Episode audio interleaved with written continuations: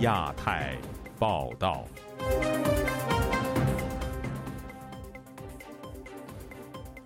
各位听友好，今天是北京时间二零二三年八月十五号星期二，我是佳远。这次亚太报道的主要内容包括：中国推二十四条吸引外商投资，但是否能够缓解外资撤离潮呢？碧桂园违约，中植系暴雷，中国政府会出手相救吗？台湾的副总统赖清德低调过境纽约，表示台湾安全，世界就安全。人权律师高志胜失踪六周年，全球多个城市举行声援集会。接下来就请听这次节目的详细内容。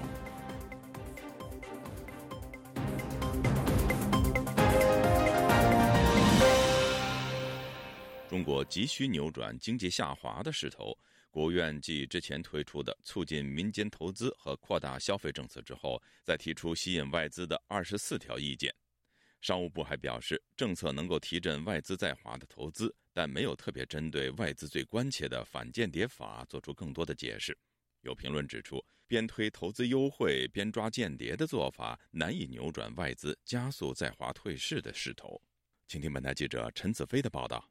中国国务院周日公布优化外资投资环境、加大吸引外资投资力度的二十四条意见，包括推动外资项目早签约、早落地、早开工、早投产，为外籍高管和员工提供出入境以及申请永居等便利，并要求各地各部门要使政策落地，提振外资投资的信心。商务部连同多个部门周一举行吹风会，有外媒关注反间谍法执法透明度不足。使外资有所顾虑的问题，商务部外国投资管理司副司长朱斌表示，已经就相关法律举行专门的说明会。商务部召开了专场政策解读，就反间谍法等做了详细的解读和交流，着力提高政策透明度和可预期性。企业只要依法合规经营，那就完全不需要担心。中国欢迎外资企业来华发展。时事评论员方源表示，商务部的回应并没有消除外资对反间谍法的担忧，又说中国经常说一套做一套，也难以挽回外资的信心。一边说好听的话，一边做让人害怕的事情，抓间谍、抓特务，各方面的威胁呀，都把外资、把企业家。把资本给吓跑了，这些动作不制止，出台一些文件，那个是毫无用途，远远起不到挽回、止住这种退市的这个作用。美国南卡罗来纳大学艾肯商学院教授谢田表示，中国加入世贸，靠外贸成功拉动经济发展。又说，支撑中国经济的三头马车，外资也占重要的比重。他估计这次突然出台针对外资的优惠，可能与外企实际撤离的速度远比官方预期的快有。关这个不是新瓶旧酒的问题，这是旧瓶旧酒，并且这个酒已经已经酸了。中共它的信用没有了。三年疫情的时候，中共政治为上，政治优先，所有的企业家呢都大吃一惊。现在呢，中美之间越来越敌视，越来越对抗，中国的经商环境也没有了。这个外商撤资的趋势啊，加快到他们也知道这样的流血的话呢，这样的大出血的话呢，他是受不了的。他出在这些招数呢。欺骗、诱惑这些外商投资。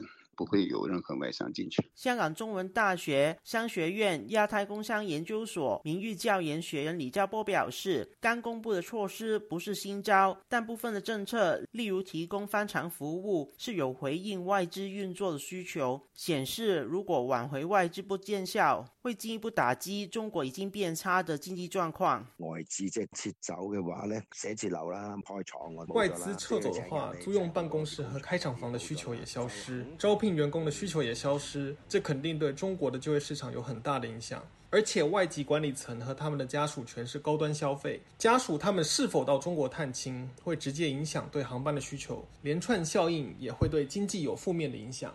就亚洲电台记者陈子飞报道。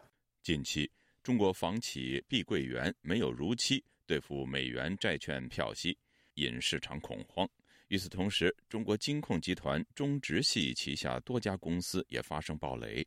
专家认为，暴雷接踵而至，必然对中国经济产生负面的溢出效应，且中国政府不会出手，也没有能力挽救颓势。以下是本台记者经纬的报道。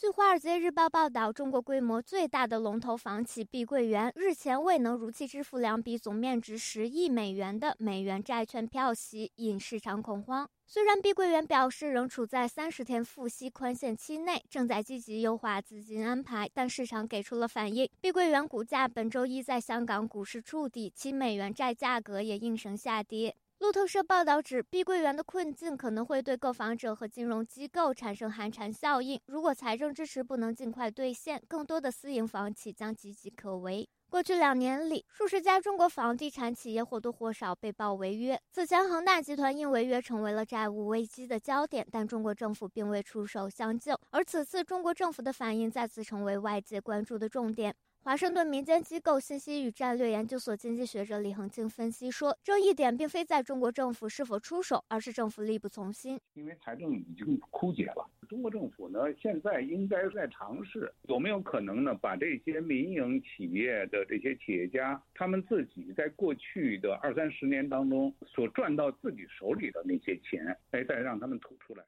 房地产频频暴雷，不仅动摇了投资者信心，还引得中国政府的担忧。市场担心碧桂园未能如期兑付债券利息，可能会对整个房地产行业产生负面的溢出效应。旅美经济学者秦伟平认为，中国政府根本没有打算出手。说如果只是经济基本面比较好，只是某一家或者某几家企业它的经营出现问题啊，中国政府是特别中央政府完全是有能力去救一家或者几家的企业。但是中国的问题现在是这样，是哀鸿遍野，它不是说一家恒大、一家碧桂园、一家中植系，它后面几乎是所有的企业都会出问题。那这样子的话，其实政府即使想救，它也没有能力去救。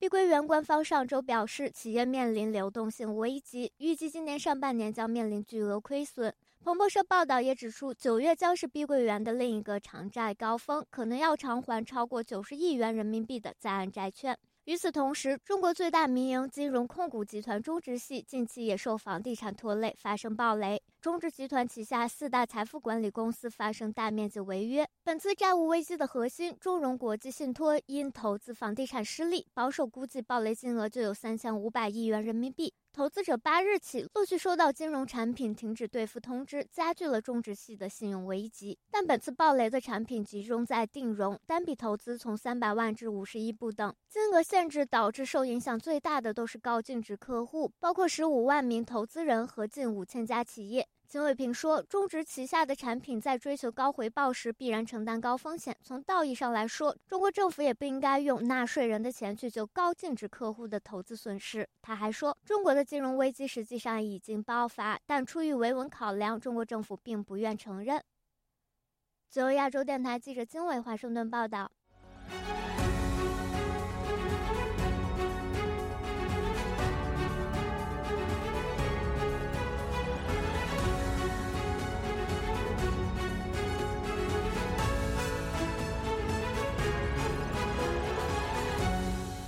台湾的副总统赖清德出访巴拉圭途中过境美国纽约，并于十三号中午出席乔宴。他在演讲中强调：“当台湾安全，世界就安全；当台海和平，世界就和平。”乔宴会场外有上百名亲共侨团人士高声抗议，也有来自大陆的民主人士表达对赖清德和台湾的支持。以下是本台记者凯迪发自现场的报道。以最热烈的掌声欢迎中华民国十三号中午，在汉德逊河畔的 The Glass House，台湾的副总统赖清德在全场七百位嘉宾的掌声中微笑步入会场。这也是他在纽约过境期间唯一一场大型公开活动，备受瞩目。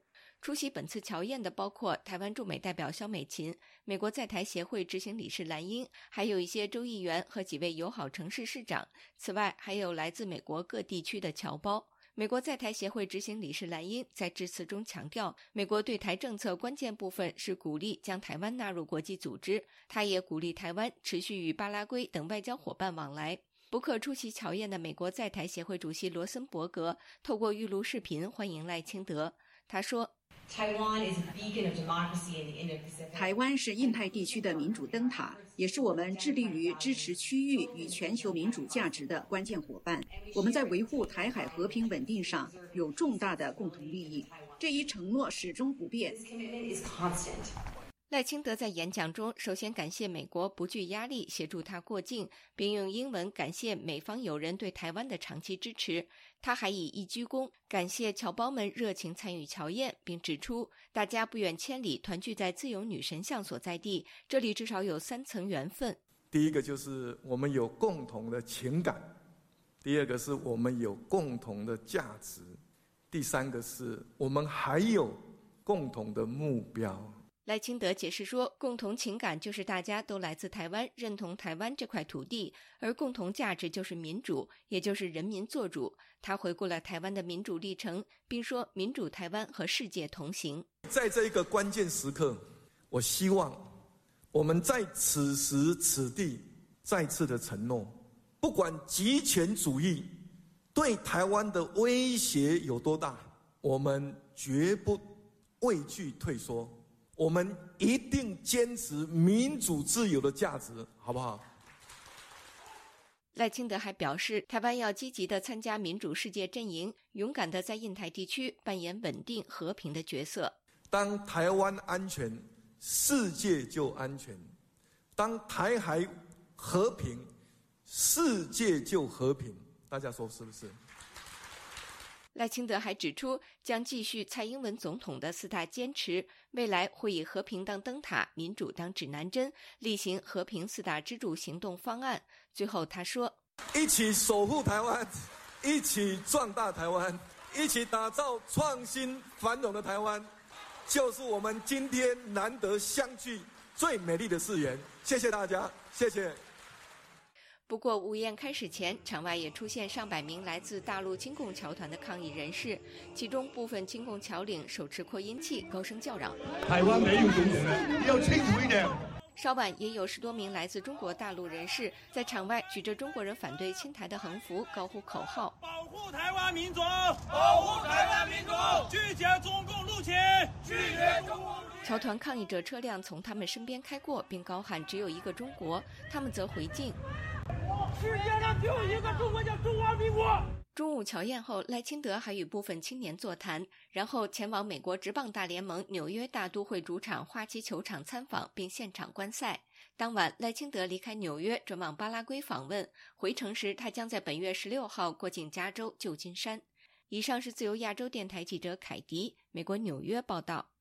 近些年来，中国在台湾周边派遣军机和军舰的数量明显增加。台湾的海空军光是做出反应就消耗了不少用油。台湾媒体报道，截止到目前，台湾军方已经累计欠台币四十亿元，约合人民币九亿元的油钱。台湾国防部则回应说，已经编列了预算，没有欠款一说。以下是本台记者黄春梅发自台北的报道。台媒《中国时报》披露，台湾的国防部今年作业维持费为一千三百三十七亿元。总油料预算为七十余亿，已是历史最高，比去年多十三亿元。未料中国的基建在台海活动数量比去年多，台湾的海空军需应处监控，导致油料预算不够。目前已积欠台湾中油约四十亿元。报道推估，台军今年油料需求约破百亿元。台湾的国防部发言人孙立方回应相关问题表示。二零二三年度油料预算编列七十一亿余元，目前均依约支付油款，并没有所谓的欠债情势。后续呃油料预算支应的状况，如果在不足，国防部会申请管制预算以及第一预备金来支应。台湾的前空军副司令张延廷接受本台访问时提出，造成台军油料成本大涨有三因素，首先是俄乌战争推升国际油价。其次，攻击扰台次数增加，海军空军必须出动应处。最后是成本因素，以海军的基德舰为例，光是一天油钱就要烧掉四百万台币。那作业维持我们掐得紧。因为要省钱去买武器，应该编一百一十亿，怎么可以只编七十亿呢？军事分析人士刘易斯利用台湾国防部的每日报告推出一套有关中国飞行数据。纽约时报引用这一份数据指出，去年中国有一千七百多架次的飞机进入台湾的防空识别区，几乎是二零二一年的两倍。刘易斯说，今年上半年台湾录得中国军队进入识别区的飞行超过八百五十次。比去年同期增加了百分之五十四。近一年多来，台日都监测到中国无人机加入侵扰空域的行列。台湾的国防安全研究院助理研究员王彦玲在一场对媒体的简报中，引用日本统合幕僚监部公布数据，指出日本自卫队紧急升空应对中国军机侵扰次数，在二零一六年创下八百五十一架次的纪录，此后都不低于五百架次。近来中国无人机频率显著增高，但台日监侦成本不成比例。无人机十万块日币就是两两万多块台币过来，那这边就要花八十万台币左右。呃，如果两台就是一百六十万，而且这是一小时哦。而且中国有很大量很多无人机都是可以去去空自空能力是三十小时、四十小时以上，所以这个数字再乘以四十。他建议价值观相同的国家能加强合作，尤其台日防空识别区接近。最好能探讨出让两边可节省坚侦的成本做法。自由亚洲电台记者黄春梅台北报道。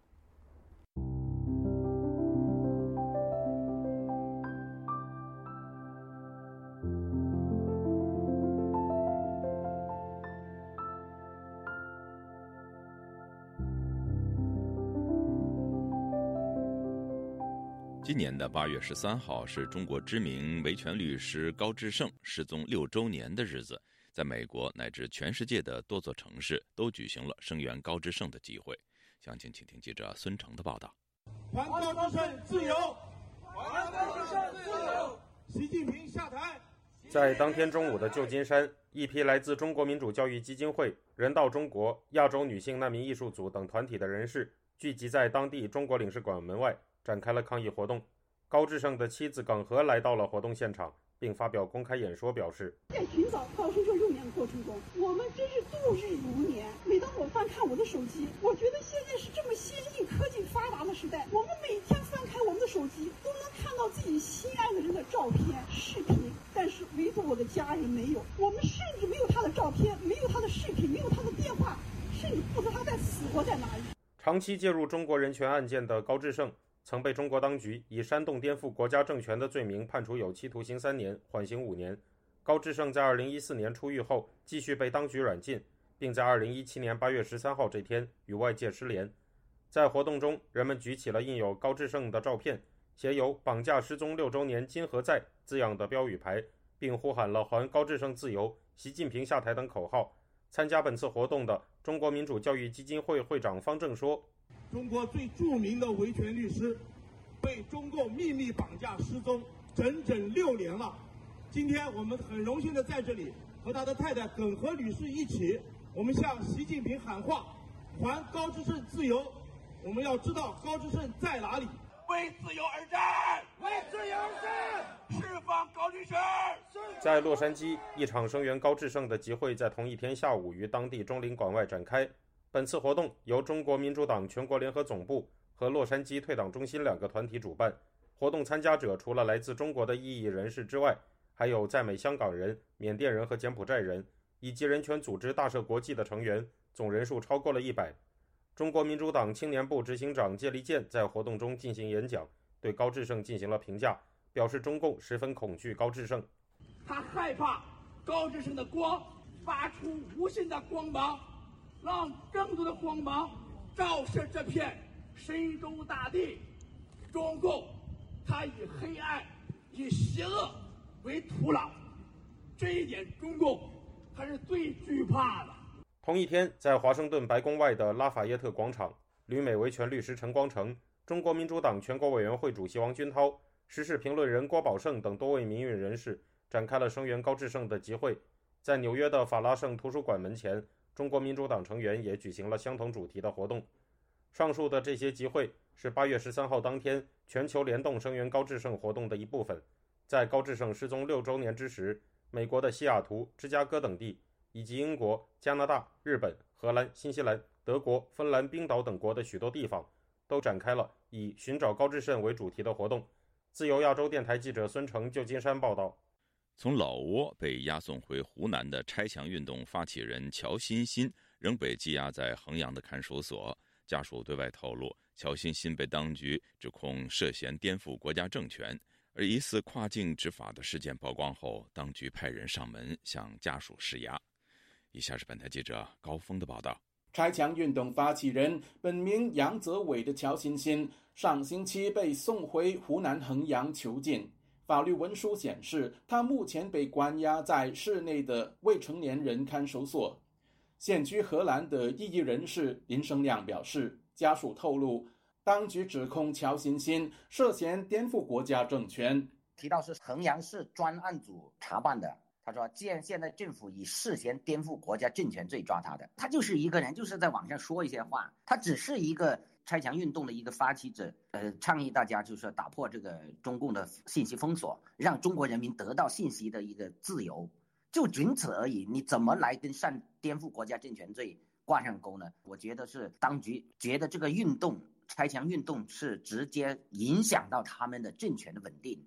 他说他是回到云南抓他的。”我估计当局在误导他们家属啊，为了达到他非非法的跨境抓捕呢，而而污蔑杨子伟。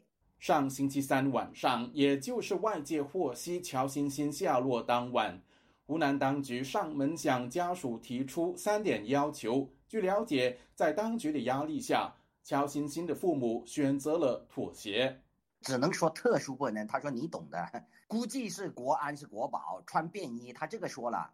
跟他们讲，他说乔欣欣在里面过得很好，他说关几个月就出来了，教育一下。对，第二个就是说让他不要接受外面的采访啊。第三个就让他们管好他们所有的亲属啊，不要去透露这些信息。高压的打压之下呢，他们呃不得不选择相信他们了。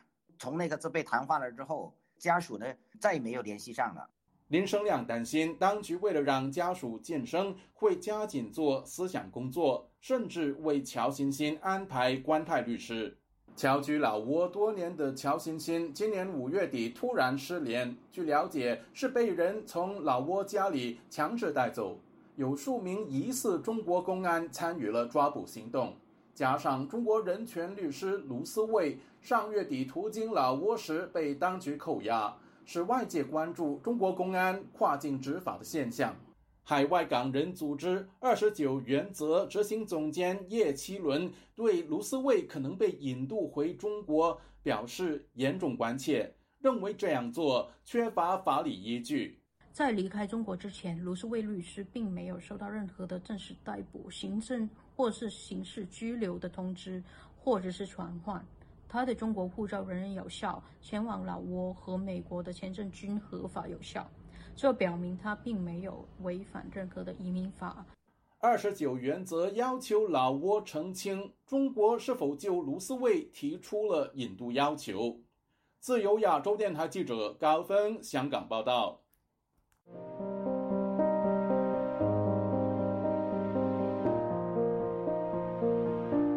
中国政府打击医疗贪腐之际，网络流传一份北京市卫生健康委员会发的通知，关于开设所谓的廉洁账户，要求医疗机构受贿者上缴受贿金。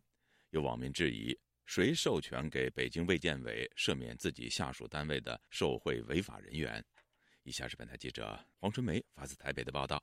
网传北京市卫生健康委员会关于规范使用连接账户的通知指出，连接账户适用范围包括市区各级医疗卫生机构人员违规收受的因各种原因未能拒收、无法退回或不便退回的礼金及有价证券等折价款。文件称，缴款时可以实名或匿名填写北京银行现金进账单，如实名缴款，可在备注栏写明姓名、所在单位、折价等相关信息。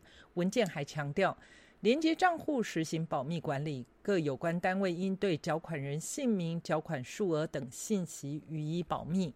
本台记者分别向北京卫健委二十四小时人工服务电话和举报违纪违规问题的联络电话查证。分别被告知不同的分机号码之后，就无人回应。安徽前检察官沈良庆对本台表示：“中国这个国家哪个行业不腐败？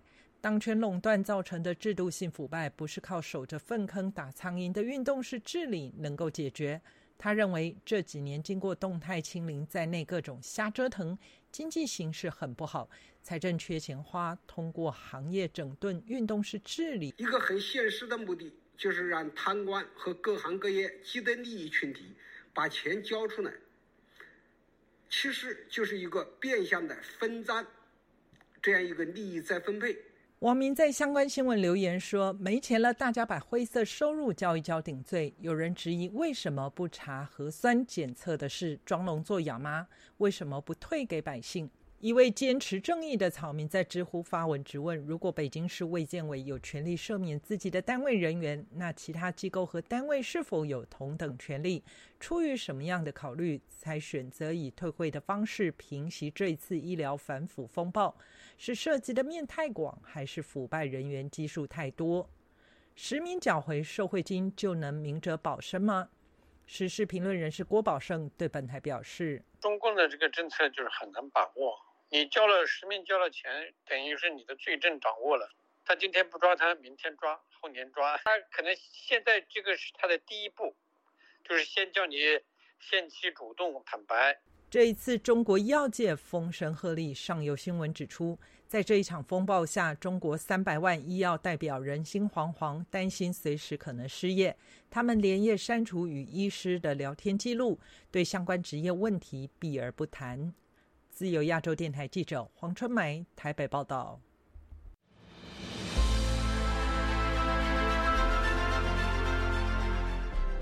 用暗网访问自由亚洲电台，避开老大哥的眼睛。为了协助读者能够安全的获取被中国政府封锁的新闻，自由亚洲电台联手开放科技基金，为公众提供暗网入口。中国大陆的读者可以借此匿名访问本台，以浏览最新疫情消息和其他敏感新闻。该暗网普通话网址是 h t t p s 冒号斜杠斜杠 w w w 点 r f a 六二 z l 六 z 六 o w m t l f 点 o n i o n 斜杠 M A N D A R I N 斜杠，读者可使用基于火狐的洋葱浏览器，匿名访问以上网址。该浏览器最初由美国海军研究实验室设计，可以通过像洋葱一样的多层加密结构，屏蔽互联网用户的地点和身份，绕开政府的审查和监控。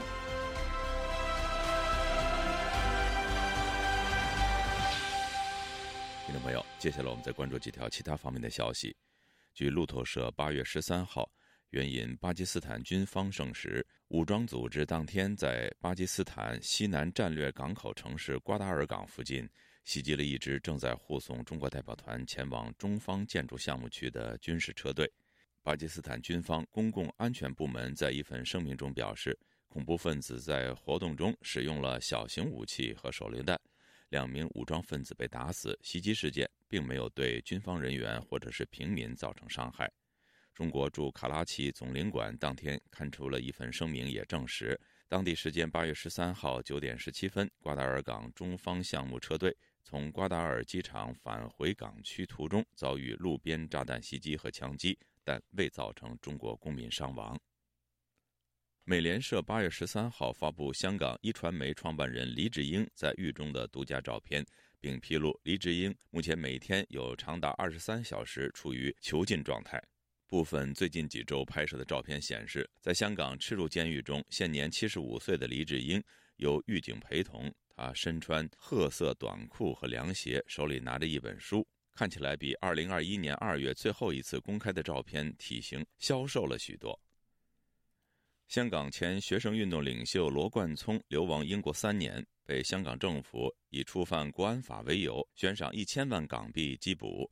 他在英国接受 BBC 访问时谈到家人被香港警方扣留调查的感受，对英国政府向北京传递软弱信号感到担忧。中国外交部本周日以发言人答记者问的方式发表声明，对美方执意安排赖清德过境表示强烈不满，并予以强烈谴责。中方指称赖清德有顽固的坚持台独的分裂立场，是彻头彻尾的麻烦制造者。各位听众，这次的亚太报道播送完了，谢谢收听，再会。